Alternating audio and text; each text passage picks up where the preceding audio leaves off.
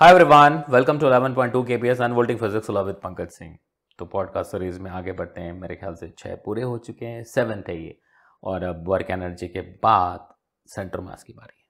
ठीक है। तो सेंटर मास उसके बाद फिर हम कोलिजन और उन सब की बात करेंगे। ठीक है जी। तो सेंटर मास पे ऐसा हम समझते हैं कि भाई, पता होना बहुत ज़रूरी है कि कहाँ यूज़ करना है, कहाँ नहीं करना है बट ऐसा शुरू करते कि एक्चुअली ये सेंटर मास है क्या? क्या एक सेंटर का मिडिल एक बॉडी का मिडिल पॉइंट है सेंट्रल पॉइंट है, या जोमेट्रिक सेंटर है, या कुछ और है? तो उस कहानी को आप इस तरह से समझने की कोशिश करो कि अगेन ये एक फंडा है, एक आइडिया है, ठीक है? कि भाई कई कैलकुलेशन कई एनालिसिस कई इक्वेशंस लिखना बड़ा आसान हो जाएगा with the help of centre of mass लेकिन जब भी ऐसी कोई चीज़ होती है, जब भी ऐसे किसी आइडियाज़ की बात आती है तो उसके लिमिटेशंस भी होते हैं, वो जानना आपके लिए बहुत ज़रूरी होता है, ठीक है? तो मैं ऐसा शुरू करता हूँ कि जैसे आपने प्रोजेक्टाइल मोशन पढ़ा तो प्रोजेक्टाइल मोशन में आप शार्प पैराबोलिक पाथ बनाते हो। बिल्कुल, फंडू एकदम पैराबोलिक पाथ आप यूँ ड्रॉ कर लेते हैं। कभी ऐसा सोचा है कि किसी वैसे ऑब्जेक्ट के लिए जो पॉइंट ऑब्जेक्ट नहीं है या जिसको पॉइंट ऑब्जेक्ट जैसा आप ट्रीट नहीं कर सकते हो, उसका कैसा पाथ बनेगा? तो कहानी वहीं से शुरू हो जाती है कि मान लो कि एक कोई कोई भी बॉडी है, कि ये बॉटल है, ठीक है, इसको मैंने यूँ फेंक दिया। तो जब इसको फेंक दिया तो ये ऐसा जाएगा? घूमता फिरता ऐसा पहुंचेगा कहीं। तो जब घूमता फिरता पहुंचेगा तो इन टोटैलिटी तुम एक पैराबोलिक पाथ देख पा रहे होगे बट शार्प तो नहीं होगा। जैसा तुम एक पॉइंट के लिए लिखते थे। तो ठीक है, उसी कहानी से हम शुरू करते हैं इसमें कि अगर मान लो कि इस ऑब्जेक्ट के अंदर बहुत सारे पॉइंट पार्टिकल्स हो गए, बहुत ढेरों, हज़ारों, लाखों, करोड़ों हैं, सवा सौ करोड़ पार्टिकल्स हैं। उन किसी सॉफ्टवेयर की मदद से उन सब के पाथ को ड्रॉ कर लिया। तो सब कुछ जिग जैग सा बनेगा बट इन टोटैलिटी वो कहीं ना कहीं से दूर पैराबोला पे दिख रहा होगा, दूर पैराबोला पे। शार्पनेस नहीं होगी। लेकिन अगर आपने सच में सारे पार्टिकल्स का बना लिया, उसके आसपास, उसके अराउंड उसके अंदर, एक पॉइंट ऐसा ज़रूर मिलेगा। अगर ये ऐसा क्लोज बॉडी है क्लोज बॉडी है तो उसके अंदर एक पॉइंट ज़रूर मिल जाएगा, एक ऐसा पॉइंट मिल जाएगा, जो परफेक्ट पैराबोला बना रहा होगा तो पॉइंट जो खींचना था वो समझना मे बी के अंदर ये ये तो देखो कुछ जब इसका सेंटर में शिफ्ट हो रहा होगा, ठीक है ना? मैंने ऐसा कहा कि मान लो कि पूरा सॉलिड होता, तब फेंकते। यहाँ फेंकेंगे तब भी बट कॉम्प्लिकेटेड और एनालिसिस हो जाएगा, ठीक है? तो अब देखोगे कि भाई एक पॉइंट है जो बिल्कुल शार्प लाइन खींच रहा है शार्प पैराबोला बना रहा है। तो एक आइडिया तो आ गया कि यार किसी भी ऑब्जेक्ट के अंदर एक पॉइंट तो था जिसको जब हमने यूनिफॉर्म ग्रेविटेशनल फ़ील्ड में फेंका। इस बात का ख्याल रखना है कि यूनिफॉर्म ग्रेविटेशनल फ़ील्ड में फेंका तो परफेक्ट पैराबोला मिला। अगर नॉन यूनिफॉर्म होता तो फिर हमें एक भी ऐसा पॉइंट नहीं मिलता जो परफेक्ट पैराबोला बना रहा होता। ठीक है? तो मतलब ये हुआ कि यूनिफॉर्म फ़ील्ड के अंदर बॉडी के अंदर एक पॉइंट था जो सबका नेता बनने को तैयार था। मतलब पूरे उस अरेंजमेंट को रिप्रेजेंट कर रहा था। बट इस बात का ख्याल रखिएगा कि नेता कई मामलों में पूरे सोसाइटी को, पूरे भीड़ को, पूरे ऑब्जेक्ट को रिप्रेजेंट कर सकते बट हर टाइम पे वो एक्टिवली पार्टिसिपेट नहीं कर सकते। तो हमें लिमिटेशन ज़रूर ख्याल रखना पड़ेगा कि कहाँ कहाँ इसको यूज़ नहीं करना है। ठीक है? जहाँ पे भी ऐसा कुछ होगा कि हाँ मोशन को रिप्रेजेंट करने की बात करते हैं यूनिफॉर्म फ़ील्ड में, आप सेंटर मास की तरफ़ चाहिए ना। तो यहीं से सेंटर मास का आइडिया निकल के हाँ हाँ किसी बॉडी के अंदर या बाहर एक ऐसा पॉइंट होगा जहाँ टोटल मास को हम कॉन्सेंट्रेटेड कर लेते हैं। मतलब वो मोशन को रिप्रेजेंट कर सकता है। यूनिफॉर्म फ़ील्ड की बात आएगी तो ग्रेविटेशनल पोटेंशियल एनर्जी वहाँ से लिख पाएँगे। फिर मैथमेटिकली आपको कई आइडियाज़ मिल जाएँगे। अच्छा अच्छा अच्छा ऐसा ऐसा। यूनिफॉर्म फ़ील्ड है तो सेंटर ऑफ़ ग्रेविटी भी वहीं पे होगा। मतलब सारे फोर्सेस मिलजुल करके उसी पॉइंट पे लगता हुआ दिख रहा होगा। वो टॉर्क से हम पता कर पाएँगे कि अगर एयर में कोई पार्टिकल है तो नेट टॉर्क ज़ीरो होगा अबाउट द सेंटर मास इसका मतलब सारे फोर्सेज जो है टोटल ग्रेविटी सेंटर पे ही लग रहा है। As far uniform body and uniform field is concern not only uniform non uniform body है, तब भी उसका सेंटर मास हमारे पास होगा। ठीक है? एक आइडिया डेवलप हुआ, तुरंत जेई नीट की बात करते हैं। जेई को पता नहीं, बहुत प्यार है, वो ऑलवेज देखोगे सेंटर ऑफ़ मास कैलकुलेट करने पे सवाल पूछ लेता है। जब सिस्टम ऑफ़ पार्टिकल्स है और वहाँ पे सेंटर ऑफ़ मास बताइए तो उसकी प्रैक्टिस अब ज़रूर कर लीजिएगा। बहुत सिंपल है क्योंकि जैसे मैंने एक बॉटल फेंक करके उसका एक पॉइंट ढूंढ लिया तो वैसे एक सिस्टम ऑफ़ पार्टिकल्स हो, उसको फेंक के भी उसको फेंक के भी कोई एक पॉइंट तो हो सकता है जो पैराबोलिक पाथ बना रहा होगा और वो उसका सेंटर ऑफ़ मास होगा।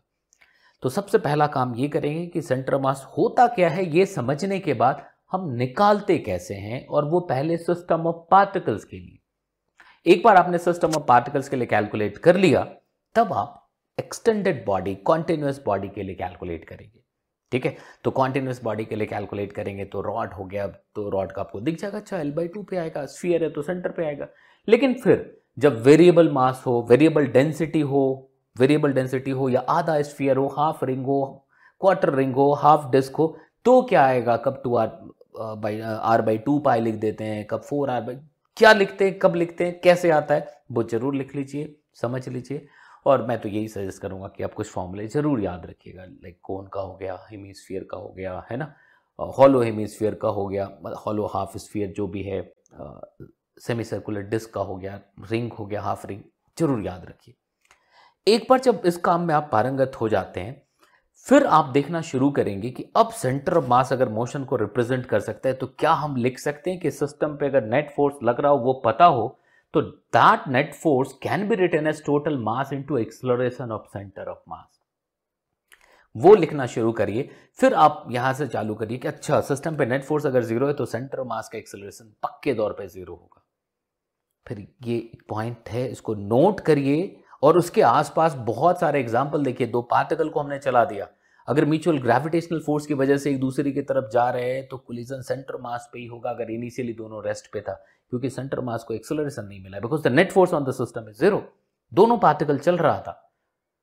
फिर यही से आप देखिए कि पाँच, छह, दस पार्टिकल्स का एक अरेंजमेंट है, एक को खिसका देंगे तो क्या होगा? सेंटर मास डेफिनेटली खिसक जाएगा। दो को खिसकाएँगे तो क्या होगा? खिसक सकता है? नहीं भी खिसक सकता है। तो shift in position of centre mass अगर हमने एक या एक से ज़्यादा या सभी पार्टिकल को शिफ्ट करा दिया वो देखिए। फिर अगर किसी एक को वेलोसिटी दे दी, सबको वेलोसिटी दे दी तो क्या सेंटर मास को वेलोसिटी मिले? ज़रूर मिलेगा। ज़रूर मिलेगा। फिर उसको देखिए कि अच्छा सेंटर मास की वेलोसिटी कैसे निकालते हैं। तो आपने जो m one x one plus m two x two plus m three x three upon m one plus m two plus m three लिखा था, वही पैटर्न फॉलो होता चला। अच्छा m v x one plus m v x two plus m v x three divided by total mass m x one m a two x two फलाना फलाना फलाना divided by total मास ये acceleration of centre मास हो जाएगा। तब एक बहुत मज़ेदार चीज़ निकल के आती कि किसी सिस्टम पे, जैसा ना एक प्लैंक पे एक लड़का इधर है, दूसरे कॉर्नर पे एक लड़की है, दोनों सेंटर ऑफ़ द रॉड पे मिलते हैं तो रॉड किधर स्लाइड किया होगा? मज़े की बात ये होती है जब दोनों का मास इक्वल है तो रॉड कहीं भी स्लाइड नहीं करता है। लेकिन अगर लड़के का मास ज़्यादा है और लड़का लेफ़्ट से राइट की तरफ़ जा रहा है तो प्लैंक पीछे खिसक जाएगा, क्योंकि सिस्टम का सेंटर मास अनचेंज रहना चाहिए। Shift in position of centre mass zero होना चाहिए because the net force on that system is zero अगर हमने ये माना कि प्लैंक और स्मूथ सरफेस जो नीचे है मतलब ग्राउंड के बीच में कोई फ्रिक्शन नहीं है तो फिर ये लिखेंगे, इस पे बेस कुछ क्वेश्चन निकल के आ जाएगा आपके लिए, है ना? फिर इसको थोड़ा सा और इसके एप्लीकेशन को आगे बढ़ाएँगे कि कुछ स्प्रिंग ब्लॉक अरेंजमेंट मतलब दो ब्लॉक्स उसको स्प्रिंग से कनेक्ट करिए, फिर सेंटर ऑफ़ मास से देखना शुरू करिए तो बहुत मज़ेदार चीज़ निकल के आएगी, जो एनर्जी ऑफ़ वाइब्रेशन है। मतलब मज़ेदार चीज़ ये निकल के आएगी कि भाई दोनों ब्लॉक को जो हमने v one v two velocity दी तो initial total kinetic energy half m one v one square plus half m two v two square different हो सकता है half m one plus m two into v centre mass के square के। ज़्यादा नहीं हो सकता वो वी सेंटर मास वाला बट इक्वल हो सकता है या कम हो सकता है। तो जो डिफरेंस होगा that would with energy of vibration क्योंकि सेंटर मास तो बदलेगा नहीं, उसकी वेलोसिटी नहीं बदलेगी क्योंकि net force on the system is zero तब आपको पता लगा अच्छा टू बॉडी एस एच में जो एक्स्ट्रा एनर्जी जो ऑसोलेट कर रहा है, जो ऑसोलेट कर रहा है, जो एनर्जी ऑफ़ एस बनेगा एनर्जी ऑफ़ वाइब्रेशन बनेगा, वो कैसे सेंटर मास से लिखेंगे? तब आपको पता लगता है कि अगर हम सेंटर मास फ्रेम में जाते हैं तो रिड्यूस्ड मास लिख करके वी रिलेटिव से हम काइनेटिक एनर्जी लिख सकते हैं। ये एक पोर्शन बहुत प्यारा सा है, इसको ज़रूर देखिएगा इस चैनल पे देखेंगे तो मैंने रिड्यूस्ड मास का आइडिया क्या है बेसिकली वो मैंने ढंग से समझाने की कोशिश करी फिफ्टीन ट्वेंटी मिनट्स का वीडियो होगा वो। ठीक है? तो यहाँ तक आपने देख लिया, समझ लिया। अब कुछ बातों का ख्याल रखना है। अब ये गलती से भी मत करिएगा कि अगर मोमेंट ऑफ़ इनिशिया लिखना है, मोमेंट ऑफ़ इनिशिया लिखना है तो आप सेंटर मास से लिख दो। बहुत भारी गलती करेंगे।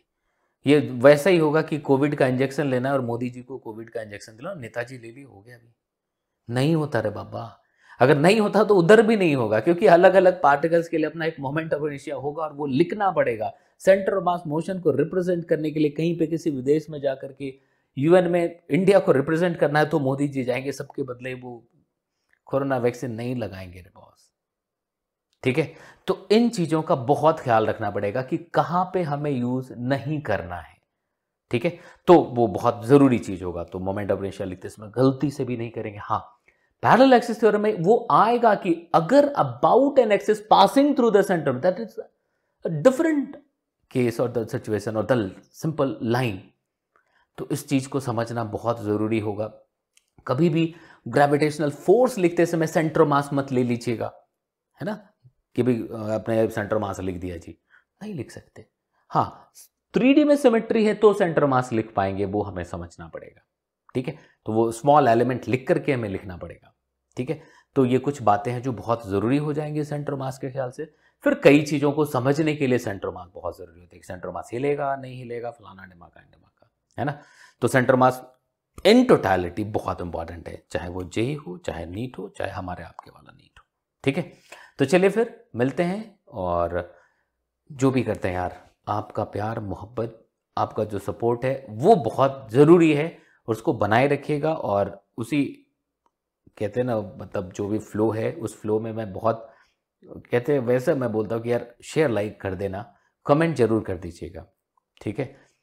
कुछ हो ना हो कनेक्टेड आप ज़रूर रहेंगे और फिजिक्स की तरफ़ आप थोड़ा बढ़ते रहेंगे मतलब जो फिजिक्स को समझना शुरू कर लेंगे, ठीक है? चलिए फिर मिलते हैं, अपना ध्यान रखिए।